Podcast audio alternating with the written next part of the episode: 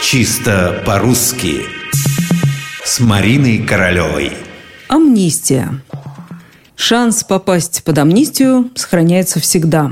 Это по-нашему, по-русски. Как говорил пушкинский Пугачев, казнить-то казнить, миловать так миловать.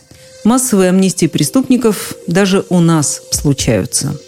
Вот только сказала я сейчас амнистия преступников, а ведь это, если твердо следовать предписаниям литературной нормы, совсем неправильно. Следует говорить амнистия преступникам. Амнистия кому?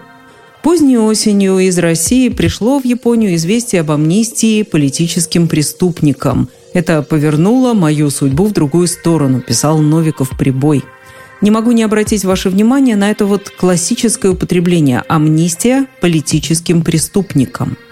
Слово «амнистия» восходит к греческому «амнестия» – забвение, прощение. В современном понимании это частичное или полное освобождение от наказания осужденных судом лиц, которое осуществляется верховной властью. Правительственная амнистия освободила из тюрем сотни тысяч людей – Преступнику, который отсидел в тюрьме только половину срока, удалось попасть под амнистию.